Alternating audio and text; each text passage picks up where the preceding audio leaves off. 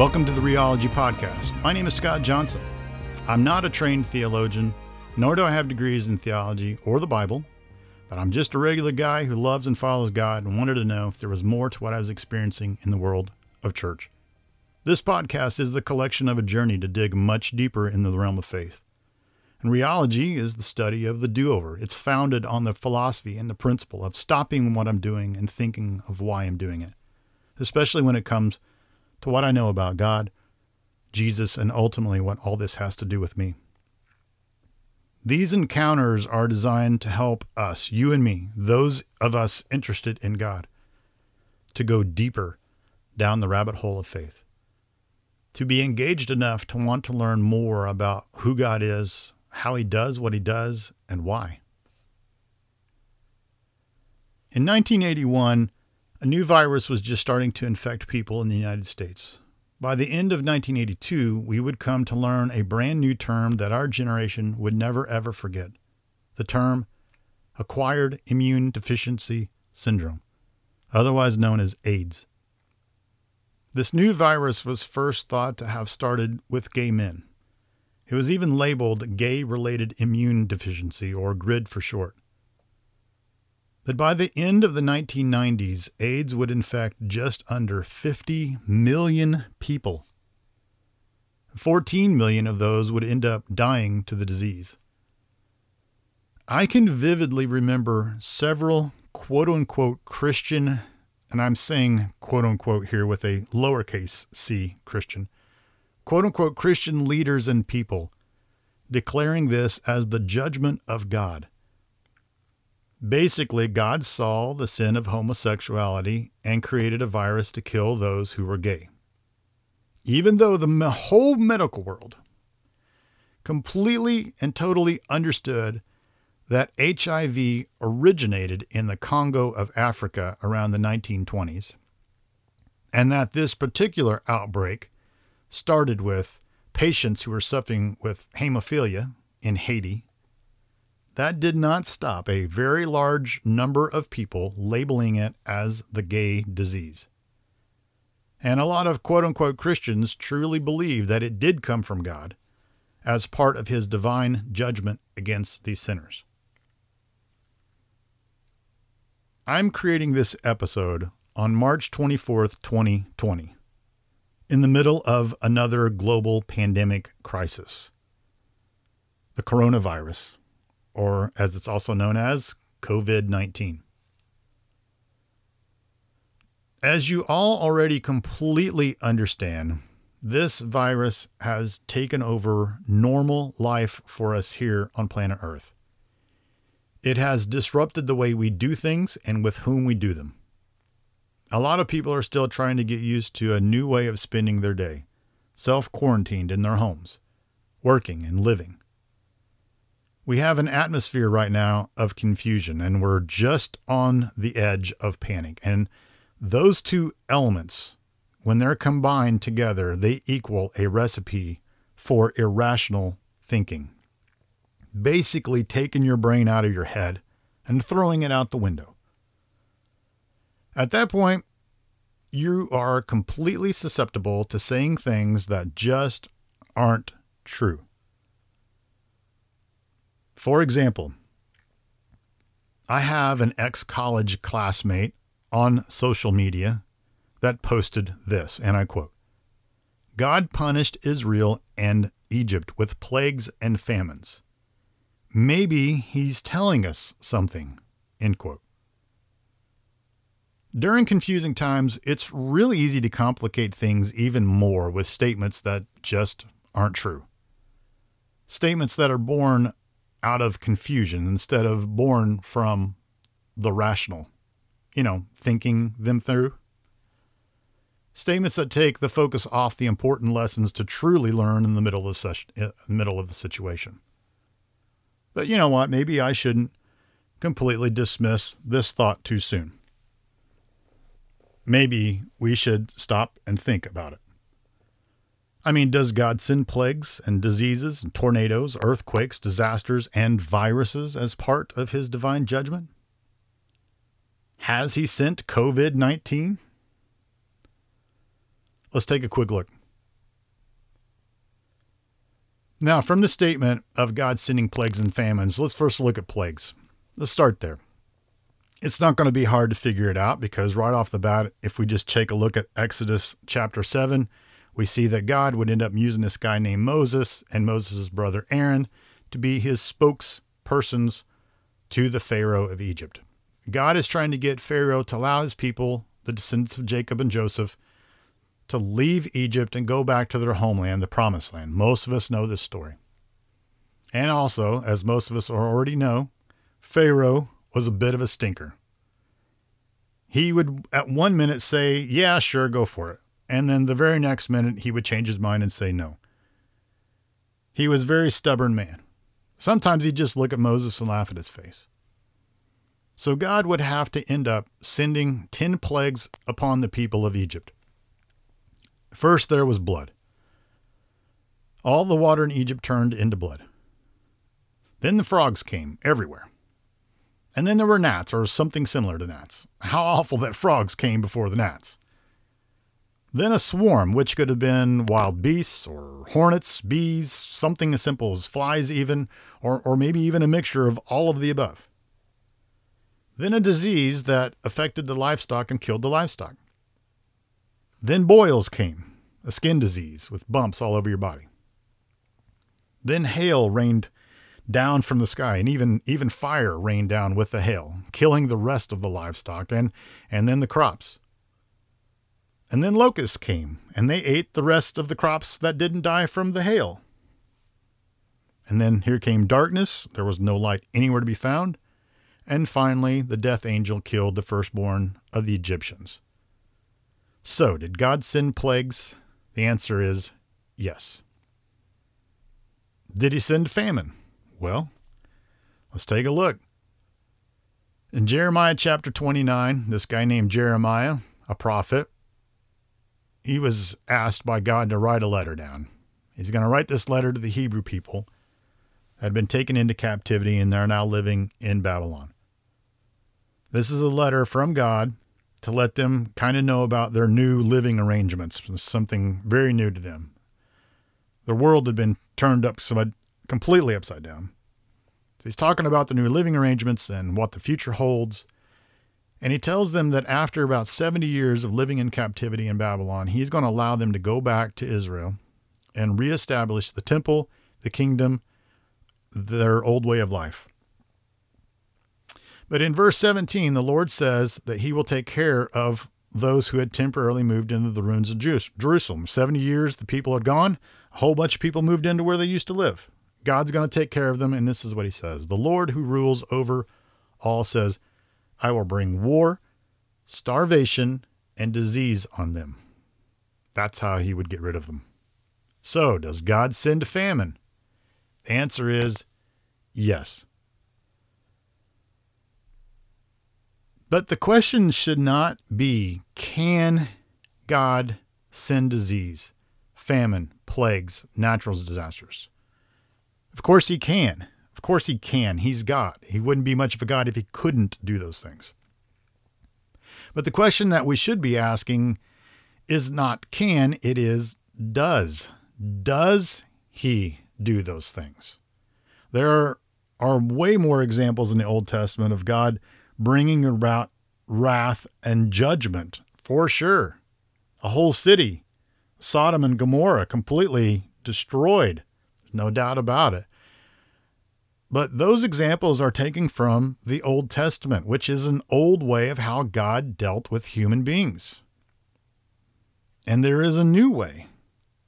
We should probably take a look at the new way that God deals with human beings, aka the New Testament.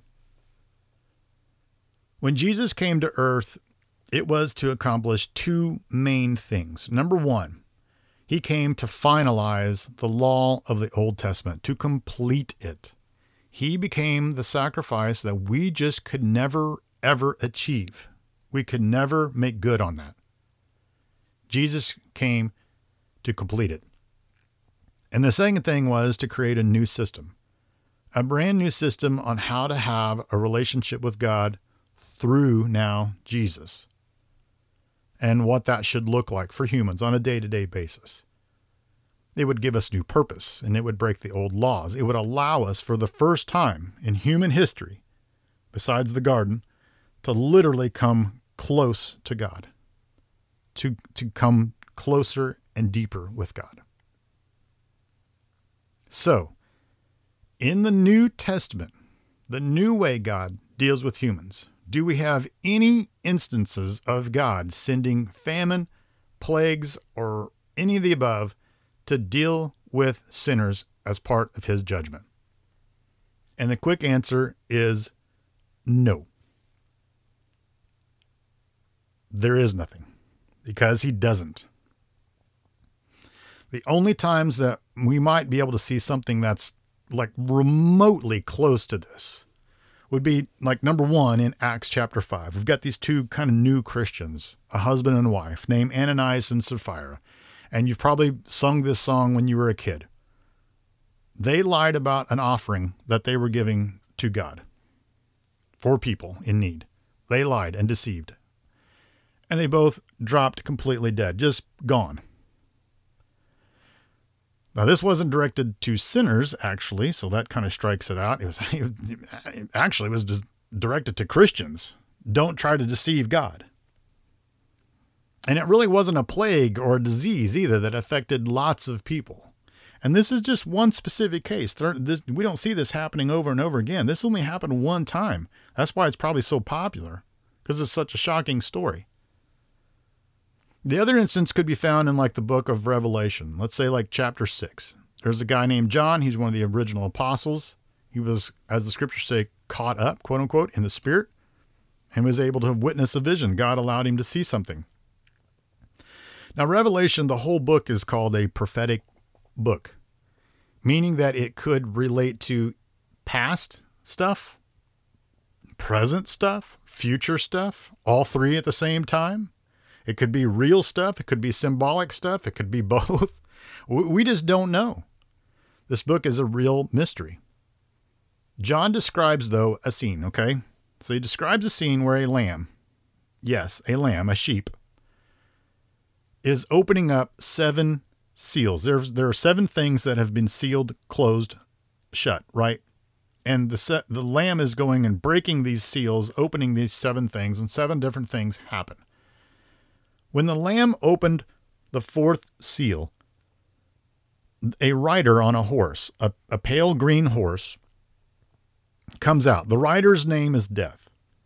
And this, the scripture says quote unquote, they were given authority over a fourth of the earth to kill its population with sword, famine, and disease, and by the wild animals of the earth. Now, God wasn't directly involved here, but He did allow death to come and do its thing. And again, this could be futuristic, it could be symbolic, it could be both. We don't know. So, besides these two situations, there aren't really any others found in the whole New Testament that show God purposefully sending disasters to deal with sinners as part of his divine judgment. And matter of fact, these two scriptures don't either. But there are several scriptures that reference and point to God's judgment but that judgment not actually happening during our time here on earth, but instead after it's all over. Paul writes a letter to the Christians in a town called Corinth in 1 Corinthians 4. He says, and he's talking about judgment and judging, and he says this So then, do not judge anything before the time.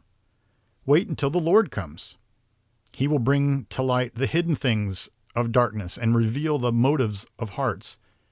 Then each will receive recognition from God. So there's a, a proper time for judgment. And it's not during our time on earth. It's it's actually when when time on earth is over.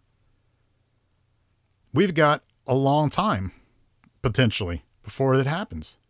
God is extremely patient. Peter says it best in 2 Peter 3 9. He says, The Lord is not slow concerning his promise, as some regard slowness, but he's being he's being patient with you because he does not wish for any to perish, but for all to come to repentance.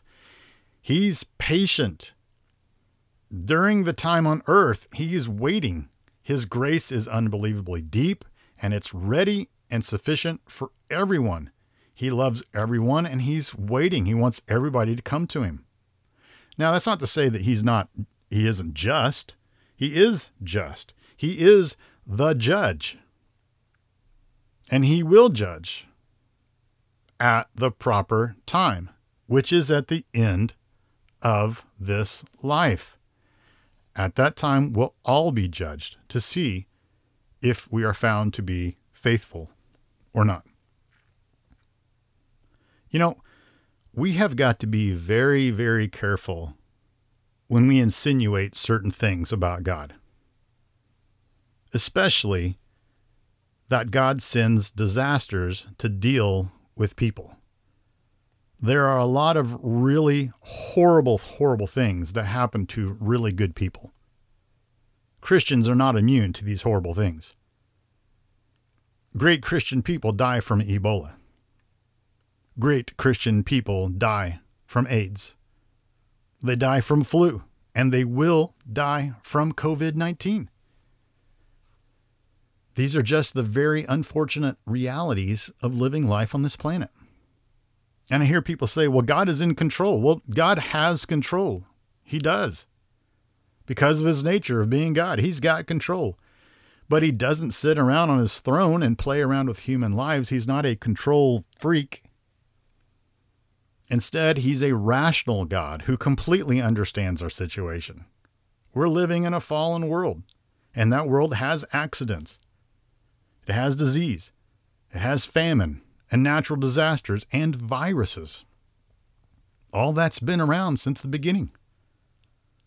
Those things come with the territory. We have death that lives around us at all times. So, does God send these things our way? I seriously doubt it. God doesn't bring about calamity in our time, but He does use it he uses hard times as a potential time of deeper learning for us. The New Testament is full of passages just like Romans 5 3, which says this Not only this, but we also rejoice in sufferings, knowing that suffering produces endurance, and endurance, character, and character, hope. And hope does not disappoint, because the love of God has been poured out in our hearts through the Holy Spirit who was given to us. Hard times present an opportunity to allow God to be truly Lord in our lives, for Him to be our everything, our provider, our hope, our joy, our strength, our courage. Tough times are a major part of what he does inside of us. He uses tough times to grow us, to develop us into the people he wants us to be, if we allow it. God doesn't cause bad stuff to happen, but he does use those things to prove who he is. Through tough times, he can change us and that change in us can spill out into the lives of people around us every day. The mission of spreading the message of Jesus, this, this message of redemption, and that of making disciples has been commissioned to us all. But that doesn't happen by our judgment. It happens by our obedience to Him, especially during tough times by allowing Him to be Lord. We're not supposed to be focused on judgment, we're supposed to be focused on love. You know, I wholeheartedly believe that the faith of Christians in the 21st century is on full display right now. The spotlight is on. This is our defining moment. For those of us who claim to follow Jesus and serve God, this is our defining moment. The question is, where does our focus truly reside? The spotlight's on. Where does our focus reside? What's it on? Is our focus on an us versus them mentality? Is it on being right? Is it on being saved? Or is it on being a servant? I listened to Andy Stanley from North Point Community Church this past weekend, and he taught on the scripture from Mark 10. The last two to week and a half weeks of Jesus' life would mean for him to head towards Jerusalem for the pinnacle of his whole ministry, of his whole life, which was the cross. The disciples were thinking to themselves, this guy's still going to be some sort of ruler. I mean, they really thought that Jesus still was going to be a physical ruler, you know, a king with a kingdom, sitting on a throne, ruling from that throne somewhere. James and John, the two brothers, the sons of Zebedee, they asked him along the way, Hey, can we sit on your left and your right side, quote unquote, when you came into your kingdom, when you come into your kingdom? Can we sit on your left and right? And this is what Jesus says He says, You've observed how godless rulers throw their weight around, right? And when people get a little power, how quickly it goes to their heads. It's not going to be that way with you. Whoever wants to be great must become a servant. And whoever wants to be first among you must be your slave. That's what the Son of Man has done. He came to serve, not to be served, and then to give away his life in exchange for many who are held hostage. God did not send the coronavirus upon us. It's just a very unfortunate piece of the entire puzzle of living life on earth. So instead of focusing on judgment, we should be focusing on serving. The time is now. The spotlight is on. The great defining moment of our faith in God is here. God is not and will not be happy with how much we pointed fingers during this time. Instead, he will smile deeply at how many times we selflessly asked, How can I help? I'd like to encourage you to be willing to rethink, research, and rediscover the mysteries of God, the life of Jesus, and the purpose of the ecclesia. And what I'm asking you to do, it's no easy task, nor is it popular. Some might say, just go to church and listen to the sermon and all will be good. Unfortunately, that's just not nearly enough. Take a hold of this faith in God with both of your hands and claim it for your own. Investigate God, get to know Him on a much deeper level. But just remember that it all starts with a willing spirit to stop and think. If you spend any time learning about this Jesus in any of the four books dedicated to his life in the Bible Matthew, Mark, Luke, or John you'll quickly find that his message revolved around this exact same mindset. Stop and think.